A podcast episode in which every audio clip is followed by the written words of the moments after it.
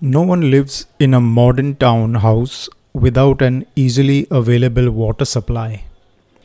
People in the village may not have pipes and taps fitted in their houses, but inconveniently use the water they need for washing, cooking, and drinking. Water is an essential resource for living. Though one can go without drinking water for maximum 3 days without major damage to the body. Within the scriptures, water is used as a symbol for the Word and the Spirit.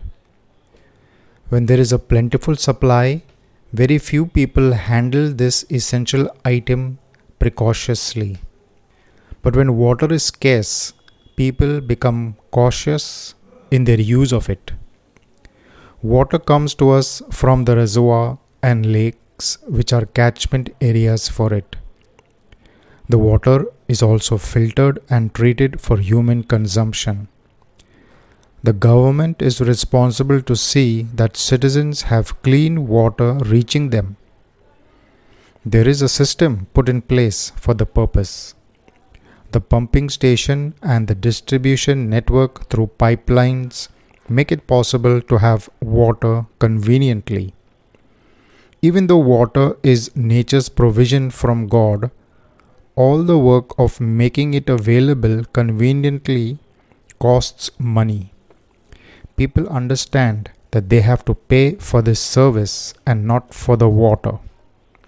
So, the plumbing and fittings in the house is to get the water in the overhead water tank within reach for washing, cooking, and drinking. We know the importance of washing our own bodies to clean it and make it presentable in society. We wash our hands before eating a meal. We wash the vegetables and fruit before eating them. This is essential for health and hygiene. When we apply this topic to our lives, the question to answer is what system do you have in place that provides you the resource you need to renew your strength and wash your mind?